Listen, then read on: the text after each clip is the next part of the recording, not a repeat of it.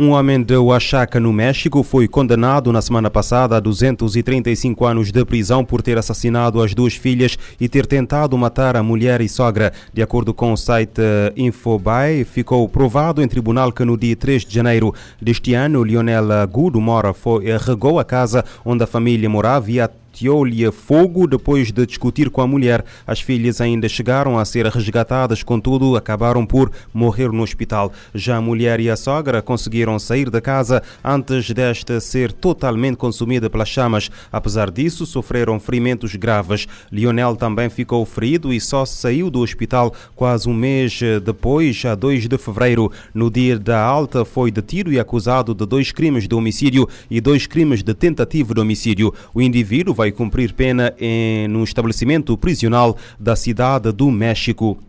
Dois rapazes de 15 anos foram acusados de homicídio de um adolescente que foi esfaqueado até a morte em Bristol, Inglaterra. Uh, Darian Williams, de 16 anos, foi atacado com arma branca no dia 14 deste mês. Uh, o jovem morreu em West Street, Old Market. Os dois jovens de 15 anos permanecem sob custódia policial e uh, comparecem hoje no Tribunal Juvenil de Bristol. Informação confirmada pela polícia citada pela BBC.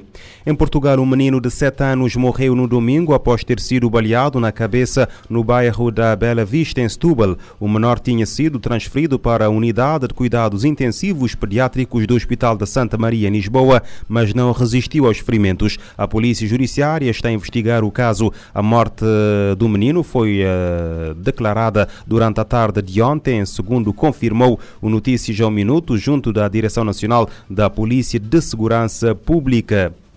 Quase 8.700 pessoas foram detidas no Equador nos últimos 41 dias do conflito armado interno declarado pelo presidente Daniel uh, Noboa no início de janeiro contra o crime organizado depois de uma vaga de violência. Durante o período, as autoridades apreenderam mais de 54 toneladas de drogas. A informação consta do mais recente relatório diário publicado no domingo pelo governo do Equador. Até agora, as forças de segurança do Equador realizaram realizaram mais de 107 mil operações conjuntas, 155 delas contra grupos de crime organizado, nas quais foram apreendidas quase 2.600 armas de fogo, mais de 12.400 explosivos e uh, 176.600 balas. Durante o estado de emergência, as forças policiais mataram oito pessoas que foram identificados como uh, terroristas, enquanto dois agentes da polícia foram também mortos. O presidente do Equador,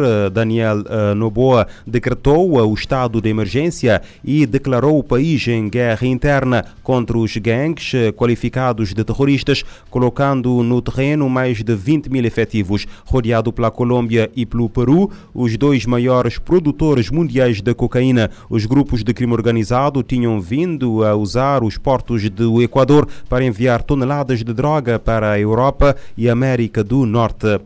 Na Ilha do Fogo, o Ministério Público ordenou a detenção de dois indivíduos do sexo masculino suspeitos da violência baseada no género no município de São Filipe. Em nota, a Procuradoria-Geral da República refere que as detenções foram, uh, fora de flagrante delito, foram feitas no âmbito da investigação de dois autos de instrução registrados na uh, comarca de São Filipe. Os indivíduos têm idades compreendidas entre os uh, 41 e 55 anos. Em causa estão factos suscetíveis de integrarem por hora dois crimes de violência baseada no género na forma agravada uh, previstos e punido, uh, punidos uh, pela legislação penal cabo-verdiana, efetivados as detenções com a coadjuvação da Polícia Nacional e submetidos ao primeiro interrogatório judicial e em conformidade com o requerimento do Ministério Público, foram aplicados aos arguídos as medidas de equação da proibição de contato com a vítima e a apresentação periódica às autoridades em, e ainda proibição de permanência na casa de morada da família. Moçambique está em alerta devido à evolução do ciclone tropical uh, Jungu, que se formou e se intensifica em Madagascar. O Instituto Nacional de Meteorologia garante estar a monitorizar a situação. Orfeu Lisboa e Maputo. O país volta a estar em estado de alerta devido ao ciclone tropical Jongo, até o momento ainda sem perigo para Moçambique, tranquiliza o técnico do Instituto Nacional de Meteorologia. Nesse momento atingiu o estágio de ciclone tropical e dentro de, de, de 24 horas ele vai atingir o estágio de ciclone tropical intenso. Uh, perante o fenômeno, eh, continuarmos a monitorar os sistemas. Pedro Matumani, do INAM, alerta ainda para a formação nos próximos dias de outras duas frentes frias.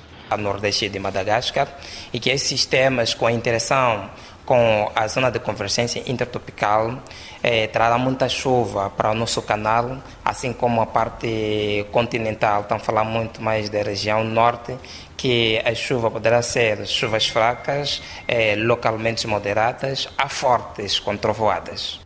Quando Moçambique entra para o pico da época chuvosa, o Instituto Nacional de Meteorologia apela aos cidadãos a acatarem com as orientações informações difundidas pelo Instituto Nacional de Gestão de Risco de Desastres, bem como a Direção Nacional de Gestão de Recursos Hídricos de Maputo Praia, RFI, Orfeu, Lisboa. Moçambique em alerta devido à passagem de mais um ciclone. Recorda-se que em março eh, do ano passado o ciclone Freddy causou mais de uh, eh, 300 mortes uh, em Moçambique.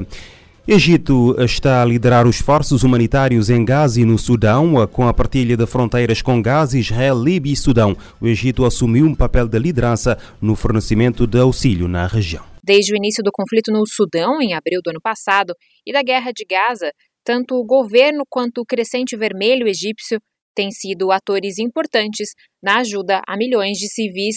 A ONU News conversou com Helena Panova, coordenadora residente da ONU no Egito, e Navin Al-Kabaj, vice-presidente da Sociedade do Crescente Vermelho Egípcio e ministro da Solidariedade Social do país, sobre como milhares de toneladas de ajudas e serviços que salvam vidas são entregues em tempos de crise. Segundo Navin Al-Kabaj, a Sociedade do Crescente Vermelho Egípcio está apoiando os habitantes em Gaza desde o primeiro dia do conflito. A entidade possui mais de 31 centros de emergência, 10 armazéns, 175 equipes de resgate, 36 mil voluntários e caminhões de emergência.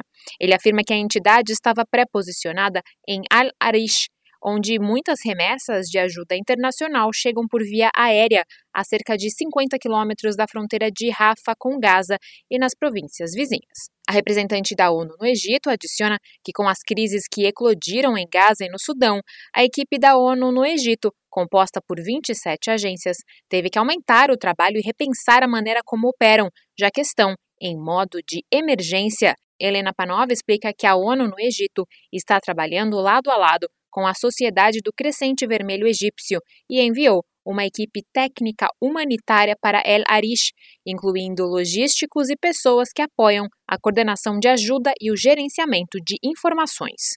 Da ONU News, em Nova York, Mayra Lopes. A crise deixou 90% dos hospitais de Gaza inoperacionais com escassez de suprimentos e equipamentos médicos.